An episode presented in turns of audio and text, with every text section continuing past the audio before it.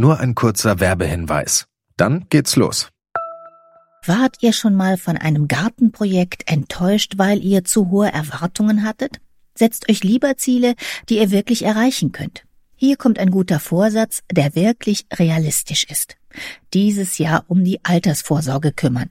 Mit Clark könnt ihr euch ganz einfach dazu beraten lassen. Die kostenlose App hilft euch zum Beispiel dabei, mehr aus eurer Rente zu machen. Innerhalb weniger Minuten bekommt ihr einen Altersvorsorgevergleich, der euch die Top-Tarife anzeigt. Und wenn ihr euch die Clark-App runterladet und zwei eurer bestehenden Versicherungen eintragt, dann schenkt euch Clark mit dem Code GARTEN34 einen 30 Euro Shopping-Gutschein. Den Link findet ihr in den Show Notes.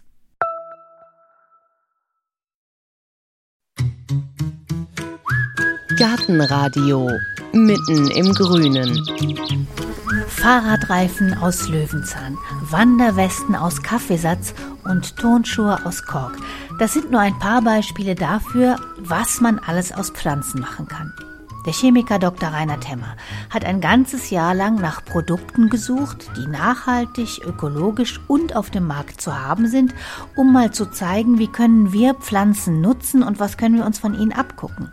Meistens sind das noch Nischenprodukte, aber immerhin 250 Exponate hat er zusammengetragen und die zeigt er derzeit im Museum der Gartenkultur in Illertissen. Das wird von der gemeinnützigen Stiftung Gartenkultur betrieben. Die hat Reinhard Hemmer im Jahr 2010 mitbegründet und seit genau zehn Jahren werden in dem Museum historische Gartengeräte gezeigt. Man kann in Gartenliteratur stöbern und immer wieder geht es in Wechselausstellungen um Garten und Kunst, um Architektur und im Moment eben um Pflanzen, die jenseits von Schnittblumen, Salat und Kräutertees kommerziell genutzt werden. Und ein paar ganz erstaunliche Produkte und ihre Geschichten stellt uns Reinhard Hemmer diesmal vor. Das Museum der Gartenkultur in Illertissen liegt im bayerischen Teil des idyllischen Schwabenlands, mitten zwischen Hügeln, Wäldern und Feldern, direkt gegenüber der legendären Gärtnerei Geismeier, die Garten- und Pflanzenbegeisterte seit vier Jahrzehnten anzieht.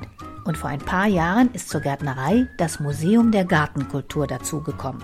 Wenn man ankommt, ist es ganz einfach. Rechts der Straße kommt man auf das Gelände der Gärtnerei und links geht's zum Museum. Vorbei geht es an Wellblechschuppen, Nebengebäuden, bunten bepflanzten Fässern, Hochbeeten. Das Gelände hat so ein bisschen den alternativen Charme eines Kreuzberger Hinterhofs. Dahinter steht das riesige, gewächshausartige Glasgebäude mit Café, Bibliothek und Museum. Als erstes fallen die großen Exponate in der Ausstellung auf. Ein Fahrrad aus Bambus, eines aus Holz. Aber überall an den Wänden, auf den Tischen liegt, steht, baumelt etwas. Reinhard Hemmer, Chemiker mit raspelkurzen weißen Haaren, steht quasi in der Textilabteilung. Kleidung und Schuhe sind zu sehen. Eine Handvoll Sneakers baumelt in hellbraun, dunkelbraun, grün und beige an einer Wand.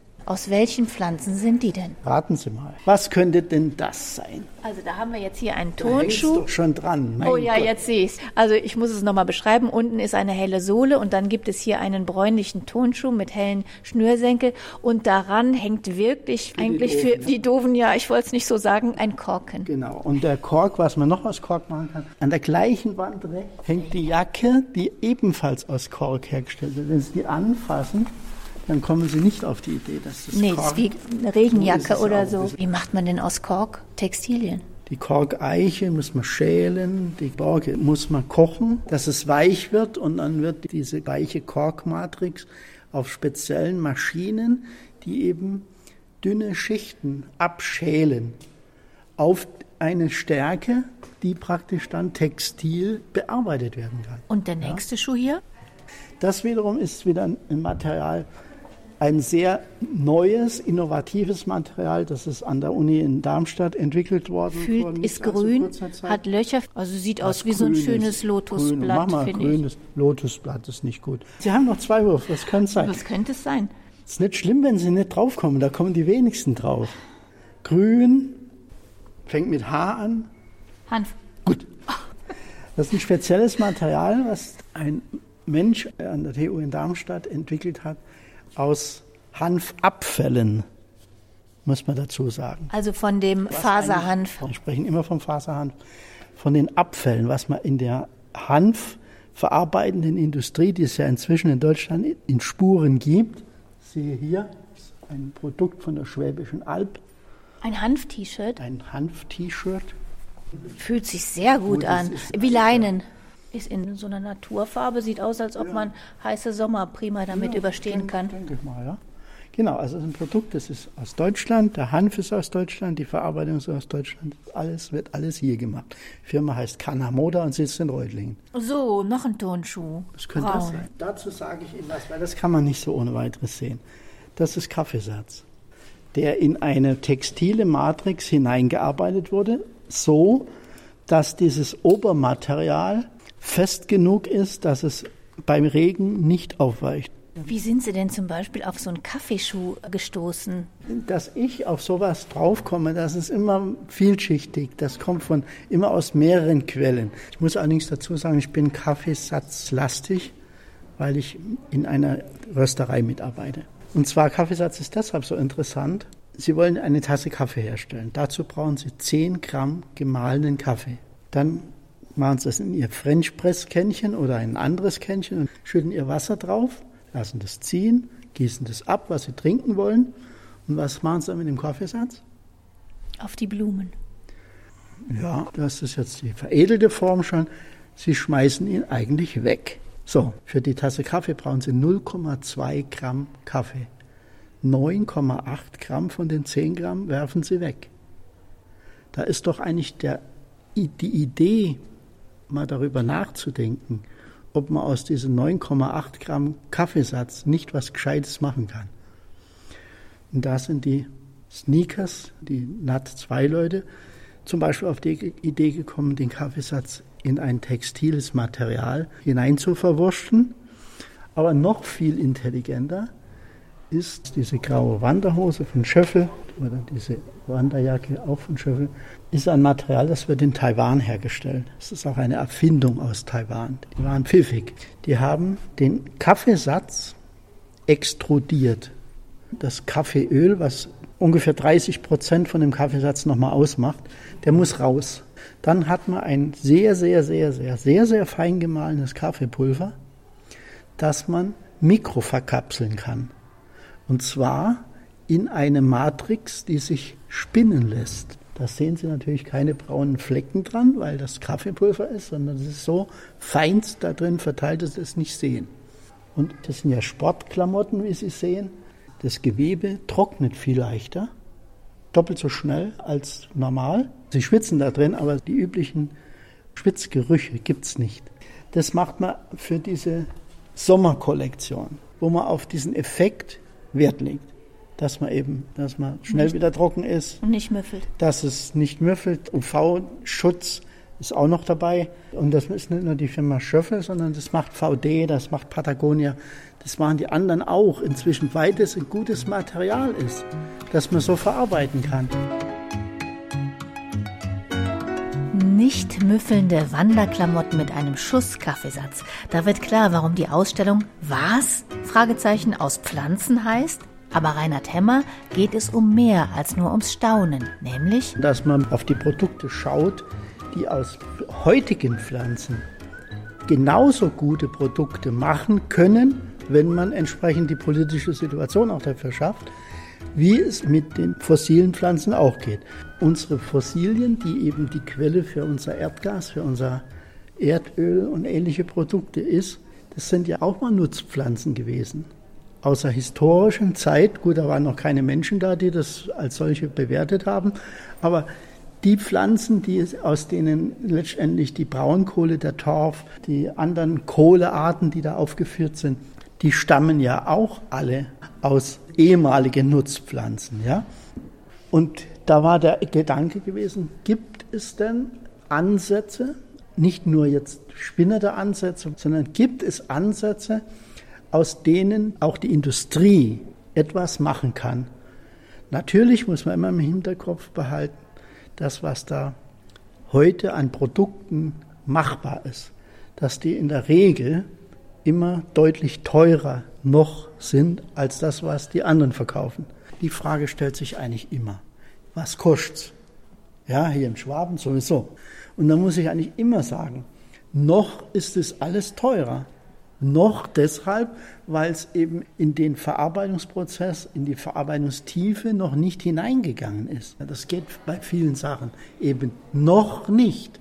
Aber wenn man weiß, das Material hält das, was es verspricht, dann wird man schon über kurz oder lang auf die Idee kommen, zu sagen, machen wir es doch damit.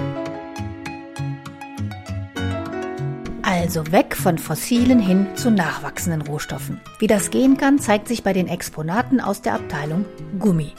Das ist doch nun wirklich kalter Kaffee, könnte man denken. Denn Gummi bzw. Naturkautschuk wird doch schon seit Jahrhunderten vom Gummibaum der Hevea brasiliensis abgezapft.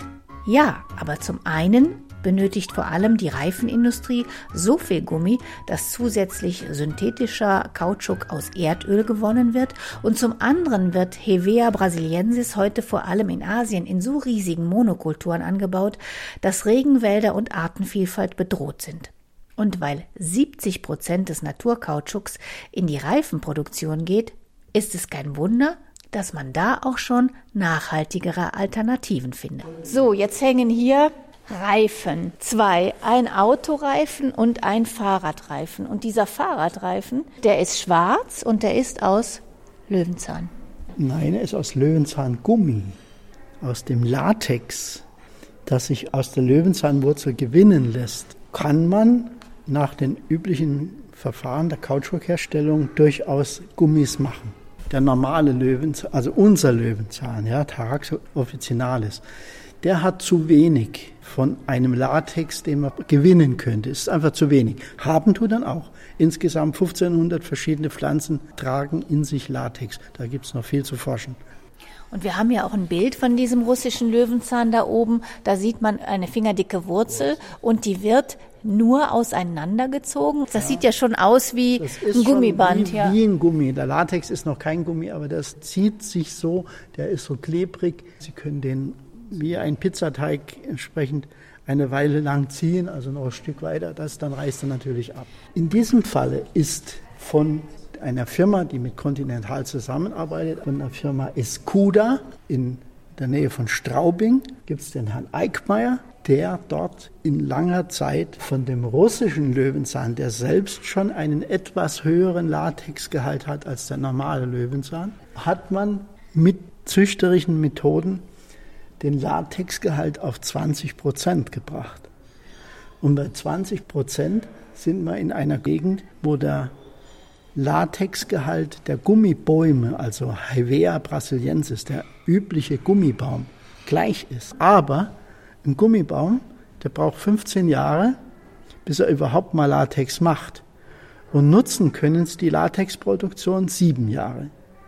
Pro Baum können sie pro Jahr, äh, glaube ich, 1,5 Kilogramm Latex gewinnen. Hier haben sie eine kleine Pflanze, die plantagenmäßig ausgebracht wird, die wächst gut, Löwenzahn wächst wie verrückt. Da wird mit Erntemaschinen, wo man auch Kartoffel oder sowas damit ernten, ich weiß aber nicht ganz genau. Aber mit solchen Maschinen, die es eigentlich auch schon gibt, werden diese Wurzel geerntet.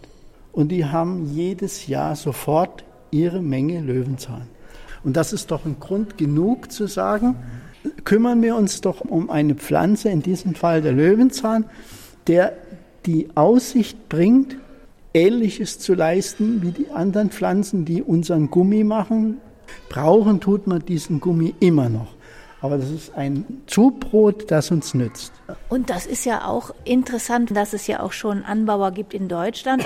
Man hat auch für Landwirte eine neue Perspektive. Diese Plantage, um die es da geht, wo dieser Gummi herkommt, ist in Anklam in Mecklenburg-Vorpommern und wird betrieben von Continental. Also die haben eine große Firma, großes Werk da oben hingestellt und die bauen in Riesenmengen diesen Löwenzahn an. Und er wird auch vor Ort in Mecklenburg-Vorpommern verarbeitet bis zur gummiartigen Form. Und hinter dem Fahrradreifen aus Löwenzahnwurzelgummi hängt ein waschechter, brandneuer Formel-1-Reifen, der Firestone Firehawk Indica Street Calls Alternate Display von Bridgestone. Der besteht aus fünf verschiedenen Gummiarten und der Gummi, der normalerweise aus dem Saft der Hevea brasiliensis gewonnen wird, ist durch das Gummi einer unscheinbaren strauchartigen Pflanze mit Namen Guayule ersetzt, die in Mittel- und Südamerika wächst. Aber während wohl die wenigsten von uns jemals das Gummi eines Firestone Firehawk Indica Street Calls Alternate Display ausprobieren werden, sind wohl die meisten von uns mit dem nächsten Gummi auf Du und Du. Kleine weiße Fäden in unterschiedlicher Dicke liegen in einem Plastikkästchen mit verschiedenen Fächern, das unten weiß und oben durchsichtig ist. So ungefähr wie eine Pillendose. Und die winzigen Gummistreifen, die darin liegen, sind zwar keine neue Erfindung, aber sie haben es verdient, erwähnt zu werden, denn sie sind ein Klassiker, den niemand kennt. Das Gutapercha ist ein Baum, ein Gutapercha-Baum. Es gibt sogar einen Gutapercha-Baum, der bei uns wachsen würde. Die Gutapercha Ulme ist es, Gummiulme. Und aus diesem Gummimaterial, das sich bei etwa 40 Grad erweichen lässt, macht man auch seit ewigen Zeiten die Füllungen für die aufgebohrten Zähne, wenn man bis in die Wurzel hinein muss. Wer eine Wurzelbehandlung hinter sich hat, der hat auf jeden Fall im Backenzahn eine gewisse Menge Gutapercha. Und der Gummi hat keine weiteren Eigenschaften, als dass er eben weich wird in der Wärme der Mundhöhle. Und wenn das dann zugestopft ist, härtet er aus und dann war es das. Was aus Pflanzen? Der Titel ist wirklich Programm. An jeder Ecke darf gestaunt werden und manchmal könnte er auch heißen, wie aus Pflanzen? Denn manchmal werden Pflanzen nicht verwendet, sondern nachgeahmt. Bionik nennt man es, wenn Materialeigenschaften oder Konstruktionen aus der Natur Vorbild für technische Entwicklungen werden. Der Salzstreuer gehört zum Beispiel dazu.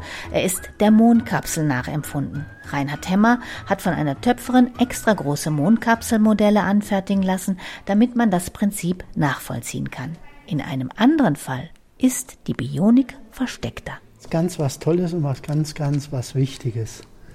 Weil die Miura-Faltung ein Verfahren ist, ein Faltverfahren, das gibt es im Origami auch, wo man auf kleinstem Raum die tollsten Sachen zusammenknödeln kann. Zum Beispiel werden nach dem Patent der Miura-Faltung die Stents hergestellt, die in die Adern gesetzt werden, weil die genau das machen. Und das will ich Ihnen jetzt vorführen. Reinhard Hemmer greift zu einer kleinen weißen Tablette, so groß wie ein 50-Cent-Stück, wickelt sie aus der Zellophanverpackung, wirft sie in eine Tasse und nimmt einen Behälter mit Wasser in die Hand. Also das ist normales Wasser, ich brauche es nur zum Einweichen. In die Tasse? Das gibt es beim DM. Das ist die komprimierte Form. Die schmeißt man ins Wasser, dann wieder raus und jetzt wird aus der Tablette ein Baumwolltüchlein. Etwa 20 mal 10 Zentimeter ja. ungefähr. Das ja. ist für alles Mögliche. Also für den Camper, für den, der auf kleinstem Raum sowas transportieren muss, als Waschlappen oder sowas, kann man mehrfach verwenden. Ja? Das ist normale Baumwolle. Und wem hat man das abgeguckt? Die Miura-Faltung. Der Miura, das war ein japanischer Wissenschaftler, aber es war auch ein Künstler. Und der hat diese Sache abgeleitet aus dem Origami. Und das Origami ist ja die japanische Kunst des Faltens. Aber hatte der dann auch eine Pflanze als Vorbild? Ja, die Pflanze ist die Mohnpflanze. Die Mohnblüte ist eine Miura gefaltete Kapsel. Bevor die Blüte als rote Blüte aufgeht, sind die ganzen Blütenblätter Miura gefaltet in dieser grünen kleinen Kapsel. Hat irgendwie was Poetisches, die Miura-Faltung. Anders als der nächste Fall von Bionik. Das da hängt nämlich ein Stacheldraht. Warum ist Stacheldraht Bionik? Weil das Vorbild von dem Stacheldraht, das pflanzliche Vorbild vom Stacheldraht, war der Osagedorn, dessen Nadeln, dessen Dornen ungefähr in der gleichen Anordnung um den Ast rumstehen wie in der jetzigen Version vom Stacheldraht. Sehr frühes bionisches Beispiel von 1873. Und ein haben wir noch. Klettverschluss. Mhm. Das sind diese Haken und Widerhaken an zwei verschiedenen Bändern. Da gibt es das Klettband und das Flauschband. Das ist eine technische Innovation, das ist das technische Produkt daraus. Was hat der Mann gemacht? Der Mann hat einen Hund gehabt, ist mit dem Hund spazieren gegangen und wenn er heimgekommen ist, war der Hund immer voller Kletten. Also der Pelz vom Hund. Und dann musste er immer mühsam die Kletten rausbürsten und war immer das Gleiche. Und dann hat er gedacht, Mensch, der haftet so gut, da muss man was draus machen. Sein Hund war praktisch das Haftband und die Klette war das Klettband. Und dann hat er daraus praktisch den Klettverschluss gemacht. Ist aber keine Klette drin, ist nur das Prinzip. An allen Ausstellungsobjekten sind Tafeln mit Erläuterungen angebracht. Mal sind Bilder dabei, mal Zeichnungen, aber immer sind sie mit einem Piktogramm versehen. Bei Produkten mit Gummi ist ein Piktogramm mit einem Reifen abgebildet. Hat ein Produkt etwas mit Energie zu tun, ist eine Glühbirne zu sehen. Schlange und Asklepiusstab stehen für Medizin und an manchen Exponaten sind gleich mehrere Piktogramme zu sehen. Das Piktogramm, das es mir besonders angetan hat, ist ein Ausrufezeichen. Bei mir heißt das immer Obacht. Pass auf, vielleicht stimmt da was nicht. Oder du wirst beschissen. Und hier geht es einfach nur darum, dass da gibt es x Beispiele, findest du in jedem Edeka-Laden. Da hängen da Söckchen rum, ein paar 4 Euro Weißkohl. Und da steht dann dran Bambussocken. Und viele denken, aha, das ist ja toll. Die werden aus Bambus hergestellt. Das ist aber nicht so, sondern es wird eine Viskosefaser hergestellt, zu der unter anderem ein bisschen Bambuszellulose verwendet wird. Aber das klingt doch schön, wenn man Bambussocken sagen kann. Das ist genau wie mit dem hübschen Birkenzucker. Sogar, das klingt doch toll. Zucker aus Birken. Mit der Birke hat das überhaupt nichts zu tun. Man hat nur, damit es nicht ganz gelogen ist, drunter geschrieben, der Xylit ist eine Zuckerkomponente, die unter anderem auch in der Rinde der Birke zu einem geringen Teil vorkommt. Das rechtfertigt dann den Birkenzucker. Und hier an dem Fläschchen mit Trüffelöl? Ausrufezeichen. Ja, das ist mit dem Trüffelöl so ähnlich wie mit dem Birkenzucker da vorne. Ne? Muss das was mit Trüffel zu tun haben? Nein, sondern das wird mit einem Stoff gemacht, der zufälligerweise tatsächlich so ähnlich riecht und teilweise auch in der richtigen Trüffel vorkommt, aber daraus nicht gewonnen wird. Aber der Stoff selber dient eigentlich hauptsächlich dazu, das Erdgas zu odorieren, damit die Leute, die Erdgas im Haus haben, riechen, wenn es undicht wird. Das ist der gleiche Stoff, den das Trüffelöl ausmacht. Und da haben wir noch ein Ausrufezeichen am spanischen Safran. Die Mengen Safran aus Spanien gibt es nicht. Es gibt eine tolle Untersuchung auch über Außenhandelsinformationen hat man mal rausgekriegt, wie viel Safran in einem bestimmten Jahr, ich weiß es nicht mehr, aus Spanien exportiert wurden. Das muss fast das Zehnfache sein, was uns je in Spanien angebaut wurde. Wahrscheinlicherweise kaufen wir Fake. Was kaufen wir denn dann? Alles, was man färben kann, was fadenförmig aussieht, man muss halt irgendwie ein bisschen Duft in die Richtung dran kriegen. Das schafft man schon. Also spätestens chemisch kann man das machen. Klar, wenn es für Produkte aus und mit Pflanzen eine steigende Nachfrage gibt und die Leute sogar bereit sind, mehr zu zahlen, dann sind auch schnell clevere Unternehmer zur Stelle, die ihr Geschäft wittern. Wie gut, dass bei der nächsten Pflanze mit Ausrufezeichen noch niemand auf die Idee gekommen ist, sie als Produkt zu nutzen. Denn die Australierin mit dem niedlichen Namen Gümpje Gümpje hat es in sich. Also das ist wirklich Obacht. Kann tödlich sein. Das ist eine Brennnesselart. Die gibt es Gott sei Dank nur in Australien. Bei uns gibt es sie nicht. Die Brennnessel hat Brennhaare. Bei der normalen Brennnessel bleiben sie dran, bis man sie berührt hat. Ja, die sind so geduldig. Die nicht. Die geben die Brennhaare auch ab, wenn ein bisschen Wind weht. Und wenn jetzt jemand in der Windrichtung steht und weiß das nicht, dann kriegt er diese Brennhaare übergezogen. Und die Brennhaare gehen durch jedes Textil durch und verursachen höllische Schmerzen auf der Haut, die mitunter Monate anhalten können. Ja, also es gibt da eine Geschichte drüber. Vielleicht ist es auch getürkt, aber es passt recht gut. Also es spielt in den 30er Jahren. In dem Gebiet von Australien gab es Soldaten, die irgendetwas bewacht haben. Und da war ein Soldat, und es wird es berichtet, ist da rumgelaufen und, und hat sich im Busch zwischen diesen Brennnesseln, die er nicht kannte, erleichtert und war ja praktisch der Pflanze quasi mehr oder weniger nackt ausgesetzt. Und da kam ein Windstoß. Der Windstoß hat ihn zugeweht mit diesen Nadeln. Und der Mensch, das tritt sofort ein, dieser Effekt, der wusste sich nicht mehr zu retten vor lauter Schmerzen, dass er sich erschossen hat weil er diese Schmerzen nicht aushalten konnte. Und tatsächlich, wenn man hier auf das Foto guckt, da sieht man, das sind alles so ganz kleine, scharfe Spitzen. Und da nützt, steht hier kein Morphium, Nein. das ist schmerzmittelresistent. Ja, Ob sowas jemals jemand eingesetzt hat das gegen Feinde oder so? Ich möchte es nicht weiterdenken.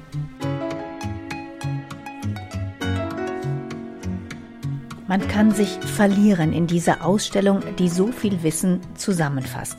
Dazu gibt es Filme, die man sich angucken kann und viele der Pflanzen lassen sich auf dem Außengelände des Museums der Gartenkultur auch in Natura ansehen. Wer sich treiben lassen möchte, kann Stunden in der Ausstellung verbringen oder sich bei besonderen Interessen von den zwölf unterschiedlichen Piktogrammen leiten lassen.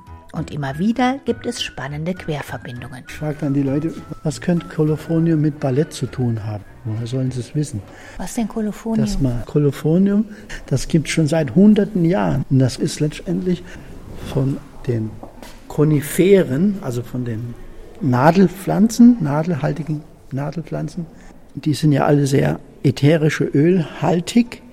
Die werden destilliert und dann bleibt ein Rückstand. Und dieser Rückstand ist ein Festkörper, ist ziemlich hart und das lässt sich feinst vermahlen. Wenn Sie das an die Hand nehmen, so, dann werden Sie feststellen, dass Ihre Finger auch schon nicht mehr richtig gleiten. Mhm. Und das ist genau der Effekt, den Sie ausnutzen. Und das brauche ich beim Ballett. Das brauche ich bei der Geige, beim Bergsteigen. Damit die Hände nicht abgleiten oder die Ballettschuhe auf der Gummimatte nicht ausrutschen. Das sind ja Effekte, die auf der Reibung beruhen. Und für die Reibung zu erzeugen, ist eben dieses Kolophonium das Material der ah, Und die haben wir auch gleich wieder auf einem Sockel. Ein Würfel mit Kolophonium. Wenn Sie das mal probieren wollen, wenn Sie das so anfassen, ja, also und fangen mal an, das Daumen. so zu verreiben, dann merken Sie einen Widerstand. Ja, es wird ganz rau. Und das ist genau das, was Sie ausnutzen.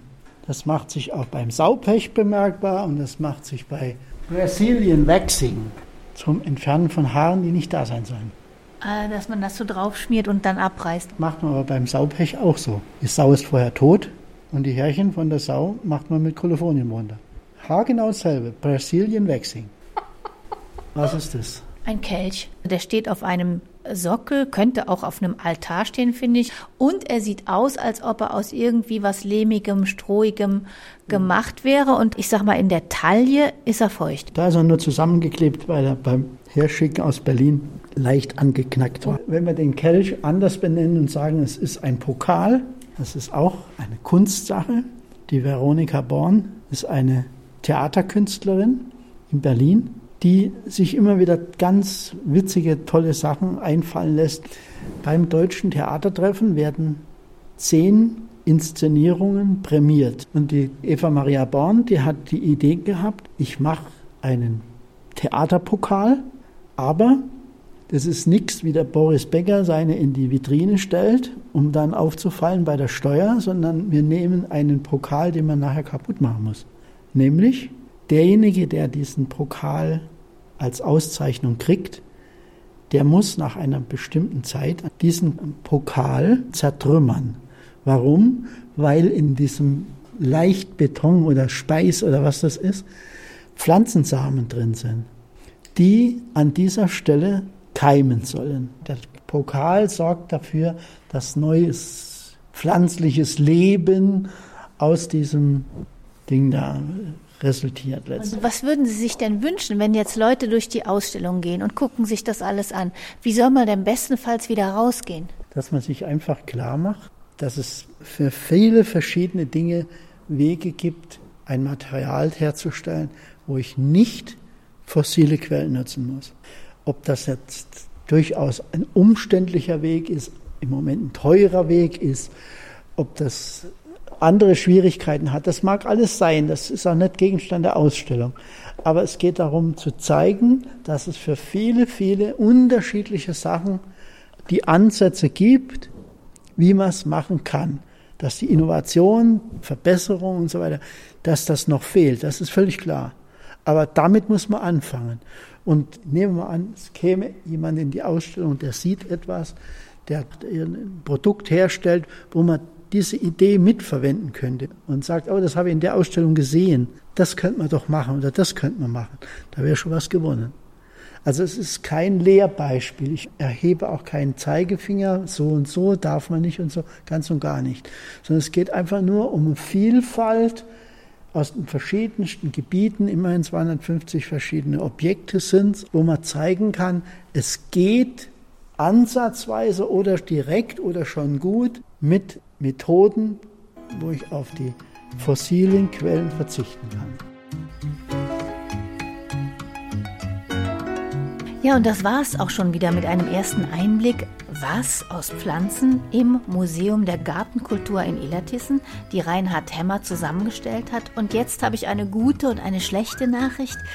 Erst die nicht so gute, die Ausstellung kann man sich nur noch bis zum 14. Oktober angucken. Aber, und jetzt kommt die gute Nachricht, es gibt einen Katalog, in dem jedes der gezeigten Exponate beschrieben ist. Der Katalog kostet 10 Euro und den Link, wo man den Katalog aus Illertissen bekommt, gibt es auf der Seite auf gartenradio.fm genauso wie ein paar Bilder zum ersten Stöbern.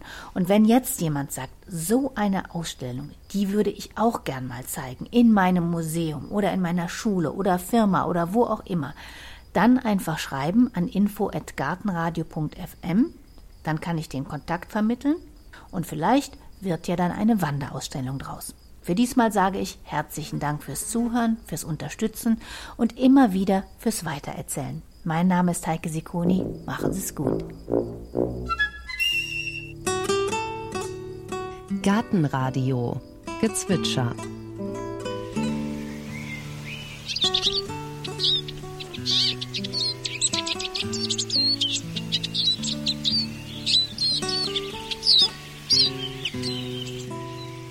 Das war der Erlenzeisig. Gartenradio Ausblick. Beim nächsten Mal geht's um Streuobstwiesen. Die werden ja immer beliebter, aber wie wird denn aus ein paar Obstbäumen eine zusammenhängende Streuobstwiese? Welche Bäume passen zusammen? Wie muss ich sie pflegen? Was für eine Wiese sollte unter den Bäumen sein? Und wie groß muss ein Garten mindestens sein für eine Mini-Streuobstwiese?